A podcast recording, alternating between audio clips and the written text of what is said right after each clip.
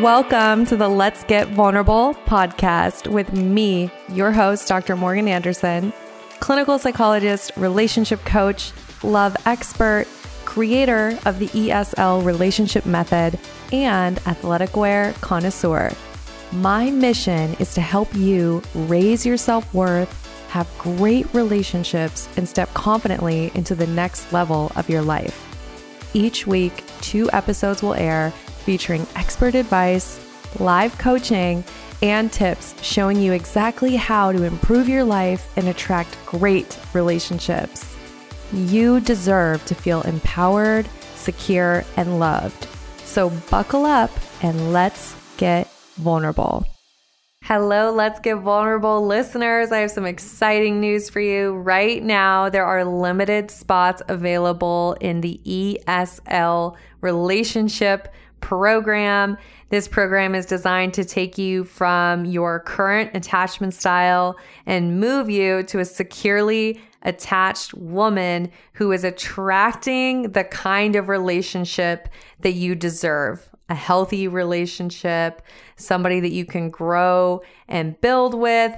But most importantly, it is designed to take you to the version of you who loves herself and knows how to show up unapologetically in dating and life and to have fun dating. So make sure that you apply to the program as soon as possible as spots are incredibly limited. Use the link in my Instagram bio. It says apply now. You can also find the link in the show notes.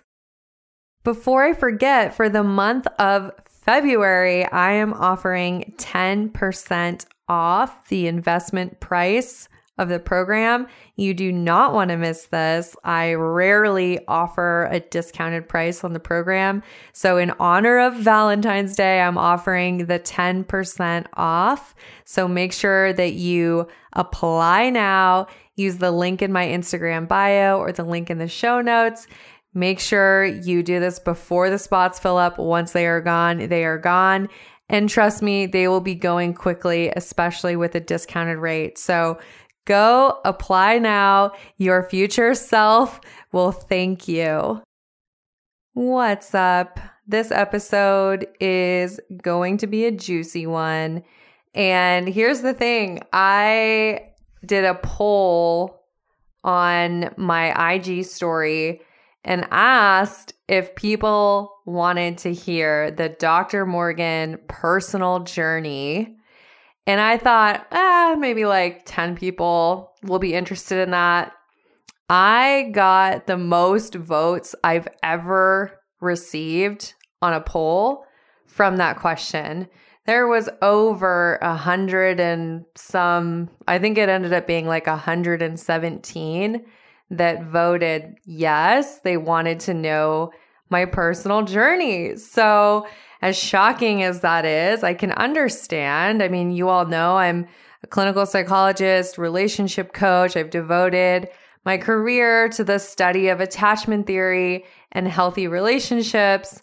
So you're probably wondering like how that all came to be and why I do what I do and I'm happy to share it with you all.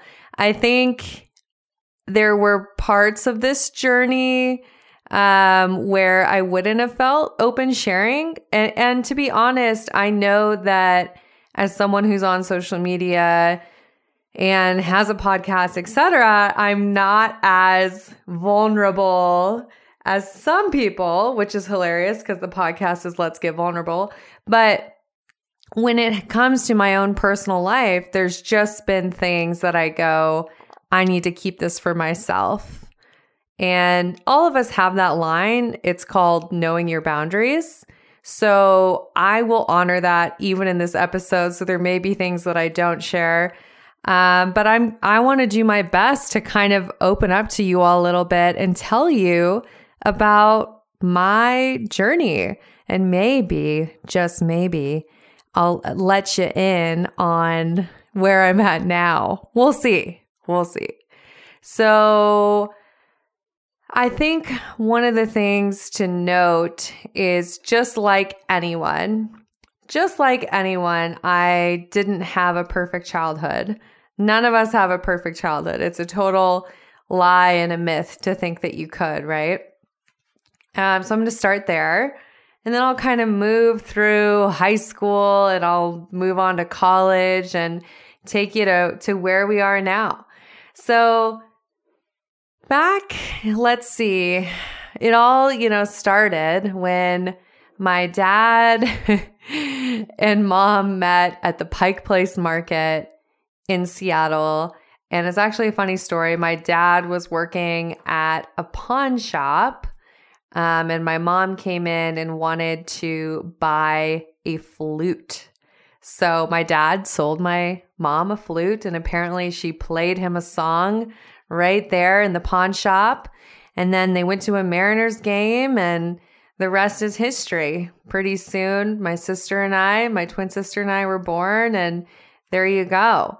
Um, I will say this, you know, I I know that they had really good things in their relationship and I also know that they really struggled. I think in one of my earlier episodes you might have remembered me talking about um, conflict equals abandonment because I had memories of literally my mom like driving off in the middle of the night because she was so mad at my dad. And even as a four year old, feeling the fear that she might never return. Right. So they definitely had patterns that I would say influenced me in not the most healthy way. Just like many of your parents, right? Like maybe they had patterns where they didn't talk to each other um, and held everything in, or maybe there was an affair, or maybe there was lots of yelling and screaming and calling names and put downs, right? Like we have no control as children over how our parents decide to model relationships. I want you all to take that in. We have no control over that, right? And it's something that we have to navigate. And most of us don't learn to let it go and take it out of our relationship blueprint file until we're adults. We don't really learn to do that until we're adults.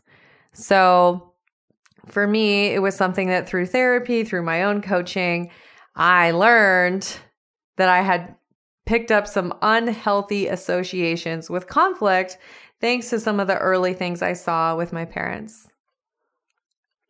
And then what was really traumatic for me growing up is I I lost my mom at a very young age. I was only 5 years old. Um and there's really no way to put that into words. Uh, for those of you who have lost a parent, I'm sure you can relate. I think uh, at such a young age, you know, I I just didn't know how to process it. Um, and the abandonment that comes from that and the fear of loss and how it impacts every single relationship you have from that point forward. You worry about them and if they're going to leave and um, the the abandonment piece just becomes a focal point of every relationship.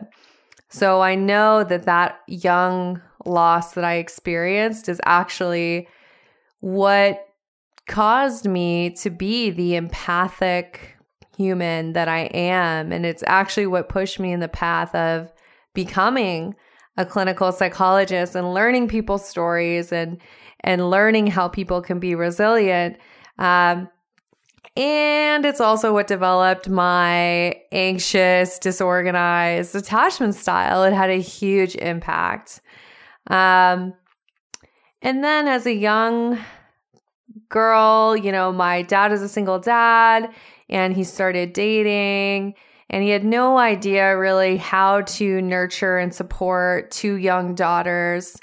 And speaking for myself, maybe we'll have my twin sister on at some point, but I certainly felt neglected at times. Um, and well, a lot of the time.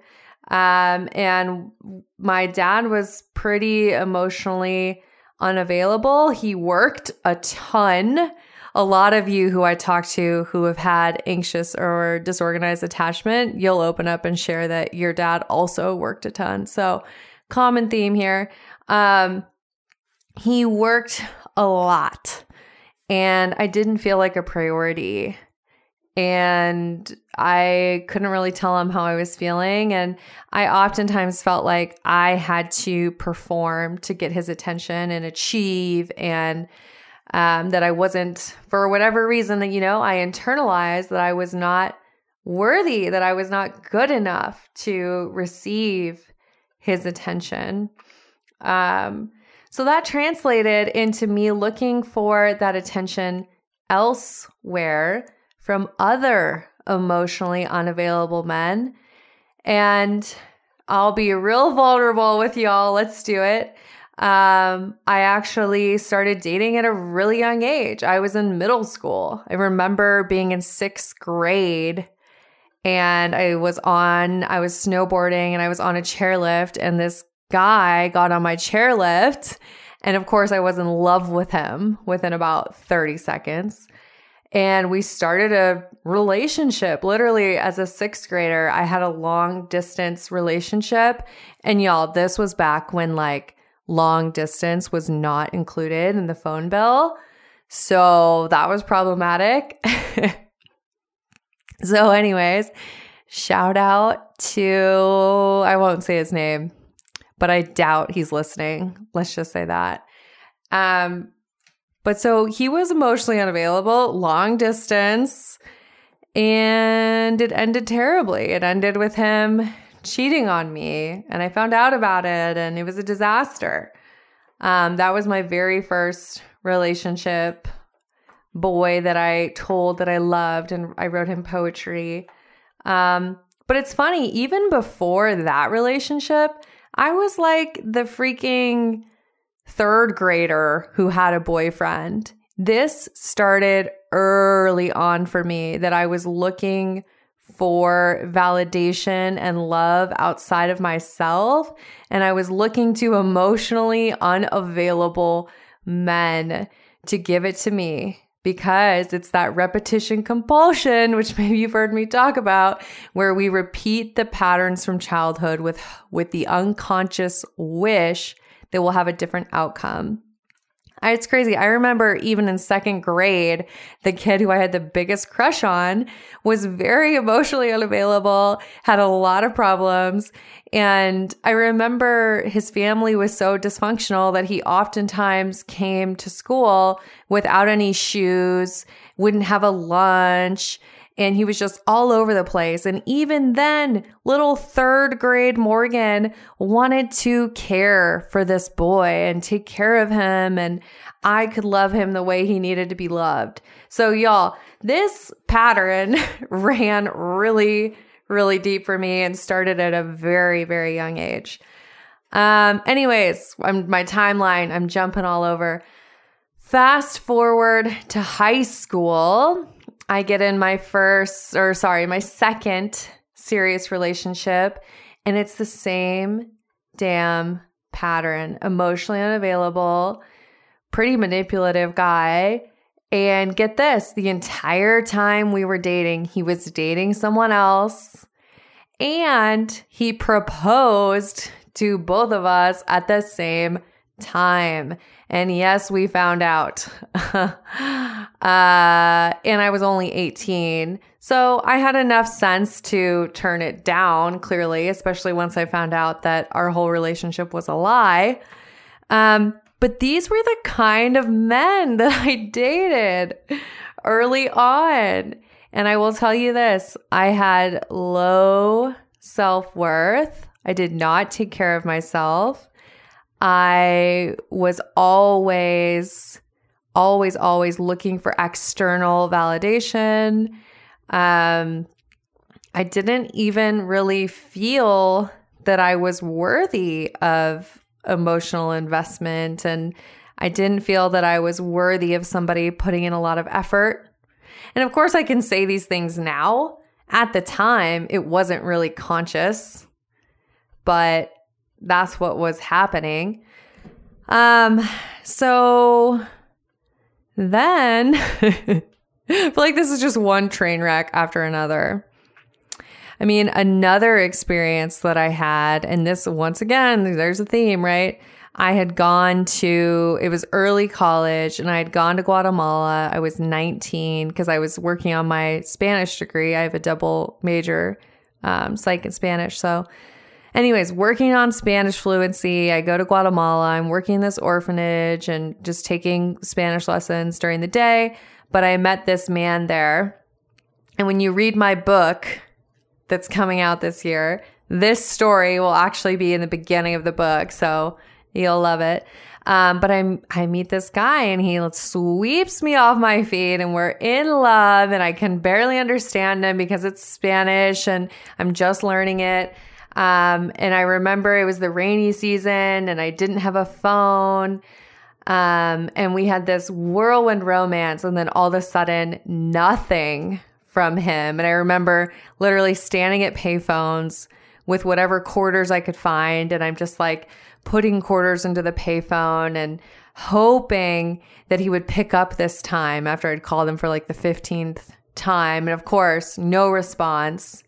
Um, and then the very last day that I had in Guatemala, I was there for like four months. And my last day there, he reappeared. He met me in the square and confessed to me that he was married, but he offered to run away to the States with me. Oh my God. Clearly, that didn't happen. But I'm telling you all this. Hopefully, you could get a little bit of comedy. I mean, I can get a little bit of comedy out of it now. Um, but I'm telling you this because I want you to know like, I had some patterns that were very unhealthy in the past, right? Um, so if I can move to the place that I'm at now, which I will share with you all, um, after having a past like the one that I've had, there is hope for all of you. All of you. Okay. So, okay, so moving forward, let's see, into college. I always felt like I wasn't good enough still, and a lot of it had to do with my physical appearance. So many of us women correlate our worthiness of a partner with our physical appearance. If you need to cry it out right now, cry it out. I know that some of you that hits home. You you're getting goosebumps and you know that you're correlating your worthiness in dating with your physical appearance. And I'm here to tell you it's absolute bullshit. Your physical appearance has nothing to do with your worthiness of a healthy relationship. Okay. But I was believing that lie and I ended up getting into really unhealthy eating and exercise patterns. I ate the same thing every day for a year and I would exercise twice a day. Um, and I did end up dating. And this one is really interesting. I'm torn if I should share this or not, but I'm going to. I'm going to share it. Let's get vulnerable. Here we go. so, my second year of college, I was 21, we'll say. Um, I actually dated my high school English teacher. And I know, I know. so while I was in high school, I had had the biggest crush on him. Because why? Because he was completely unavailable. How more unavailable can you get than someone who is 14 years older than you and is your high school English teacher? Right? So, huge crush on him. And I was smart enough to not do anything in high school. I never confessed my love for him. But when I was in college, I wrote him a love letter and he actually responded. And I will say this despite him being emotionally unavailable, which he absolutely was, and the evidence can be that we dated for two years and he could never say, I love you. And ultimately, that was the thing that ended our relationship is I just needed to hear those words. And he had this whole thing about not believing in love, but he wanted to still be with me. And it was very confusing, right? So, someone who was really struggling with emotional investment. Uh, but I think he's in a wonderful marriage now, and I'm super happy for him. And we actually ended on good terms, and all, that's all fine. But the point is, I was attracted to emotionally unavailable men and men who were out of reach, right? So um, I think we get the theme. I'm like, I don't have to go into too many more examples. We we got the theme, Dr. Morgan. You're attracted to emotionally unavailable men. Um, I do want to talk about the next relationship though, and this one is important because it's what started me on the path of becoming a relationship coach, thought leader, attachment theory expert. So, the next relationship I experienced was with a narcissist. And we dated for a year and a half. And I can tell you it was some of the most emotionally damaging time in my life. Um, it started out with love bombing. It started out with us having this amazing connection, and I was absolutely certain I was going to marry him within the first couple months. Um, and he whisked me away to Chicago multiple times. He was a big Cubs fan. Um, and he completely destroyed my self worth. He would put me down. He knew all of the things that I was self conscious about, and those were the things he would target. So, about six months in is when it really started to get bad. Um, and I stayed. I stayed for a lot of reasons. Um, some of it was this, though, that I had such a void for family and such a void for feeling loved that I felt that I would never, ever get the feelings again that that he gave to me. And part of it was because I really connected with his family, his sister, his mom. They were amazing people. I actually don't know how they're related to him. Um, and I was getting this like sense of family and these people who really cared about me and were invested in me. And I never had that really growing up. So I was really stuck. And then, of course, he did the isolating thing where he would put down all my friends and not let me hang out with them. Um, so I was very isolated in that way. Um, but then here's here's what happened, y'all. Like he he essentially um, would be available to me, do the love bombing, apologize, and then he would completely disappear and he would withhold he would withhold affection and love and sex and and do it as a way to control me. So, one of the things that this did is it actually contributed to me developing a disorganized attachment style. Before I was completely anxious. Now, in this relationship, I had to learn how to completely um, back out and shut, you know, shut off. And I developed fear of intimacy, which I hadn't really had before. Um, so, this relationship ended with him threatening my life um, in a very real way, uh, where there were witnesses and police were called, and there was a police report written. Um, and it was terrifying. It was terrifying. And it was the wake up call. It was the absolute wake up call that I needed to stop the madness, to work on myself, to go to therapy, to get coaching, to do the things that I needed to do to reach where I'm at now. I had to have this wake up call. For all of you listening, I pray to God that you don't have a freaking police report or the fear of dying involved in your wake up call I hope it's something less. But if it if it is really significant and you you hit rock bottom, just know you can get through it. You can absolutely get through it. And for me, a lot of the shame that came with with going through something like this of blaming myself and feeling like it was my fault and why did I stay? Why did I put up with it? A lot of that wasn't healed until years later. But it has been healed for me. And and I can tell you this that in the end, I'm actually grateful that I had that wake up call when I did because I don't know, I might have just kept postponing doing this work. It took a really horrible, scary relationship to get me to change my dating patterns, right? Um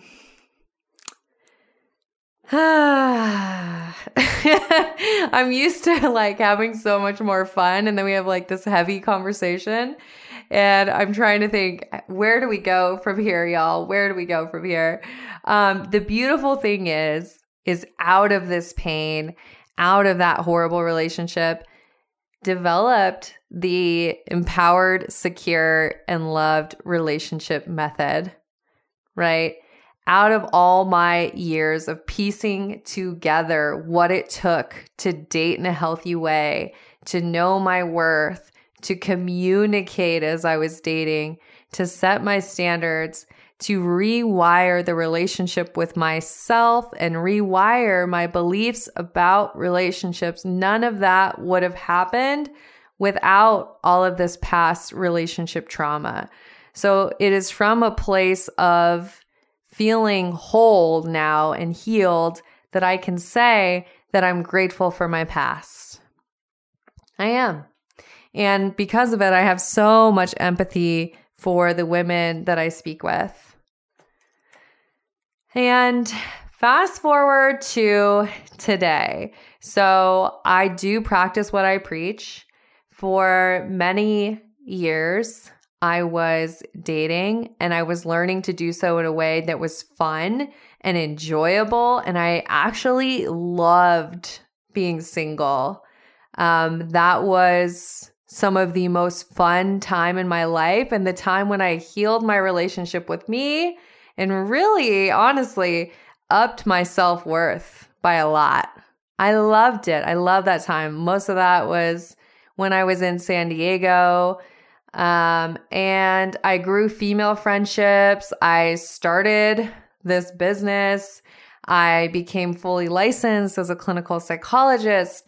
I traveled to Greece and Spain and Mexico, um, read a ton of books, right? Like there was so much that I did during that time that I'm grateful for.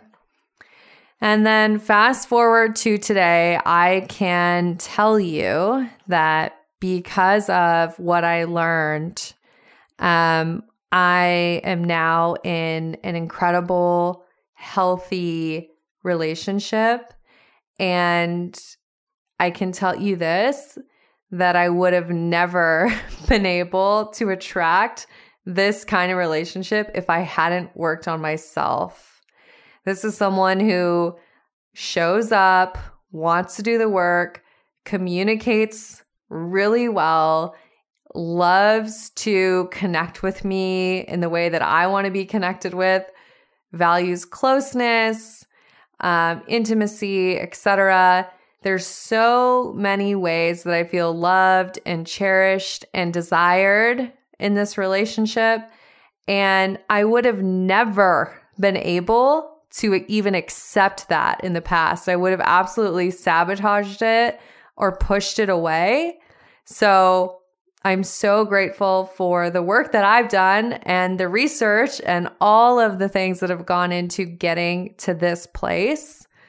Um, of course, even being completely healthy and happy as a single person, that really was enough of a win but I will say this like getting to the point now where I have this amazing connection with someone and um can really truly say that I'm in a securely attached, healthy relationship, uh, it just feels really, really good. It does. So I share all of this with you, not because I want you to know. I share it because I hope it inspires some of you that no matter where you're at, that you can always move towards secure attachment. And of course, you guys know if you've been listening, my number one mission in life is to help women attract great relationships and have high self worth to be able to have the relationship that I know that they deserve and to be able to have the relationship with themselves that they deserve. So ultimately, through my own experience, through my clients' experiences, I've created this framework and this program to save you time, right? To help you not waste a decade on the dating roller coaster and dating people who it just ends up not working out every single time. Like, I don't want you to waste your time. So, the ESL program and this framework is designed to take you to securely attached and attracting the level of partner that you deserve and, and to get you there quickly. So I'm so passionate about helping you do that. I don't want you to spend another day dating idiots or dating people who won't commit and not standing in your worth, right? So if this resonates with you, I mean, make sure that you apply to the program. I would love to have you in the program. It's the only way to work with me. I no longer work with people who haven't gone through the program. So make sure you apply. I would absolutely love to have you in there and support you in leveling up to the next version of you. The link is, of course, in my Instagram bio. It just says apply now. It'll also be in the show notes of this episode. So check that out. I hope you enjoyed my vulnerable share. I feel like I could have spread this out. Like this is one long episode. We could have done like seven parts. But you know what? You just got my dating history kind of in a nutshell. Um, of course, there's things I left out. Okay. Gotta leave some things out. Um, but that that was a lot of the a lot of the main uh train wrecks, I'll say. Um, and I hope it was helpful. All right, y'all. You know, you know what I'm gonna say. I am wishing you high self-worth and great relationships. I'll talk with you soon.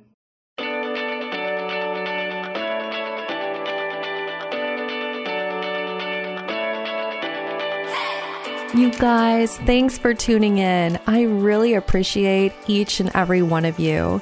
The best way that you can thank me is by sharing this episode on Instagram, Facebook, and making sure that you tag me at Dr. Morgan Coaching. And it would really mean the world to me if you took just two minutes to leave me a five star review on iTunes. This podcast is not free to produce and the more that you help this little show grow, the more people will have access to this valuable information. So until next time, I'm wishing you high self worth and great relationships. Thank you for being part of this community.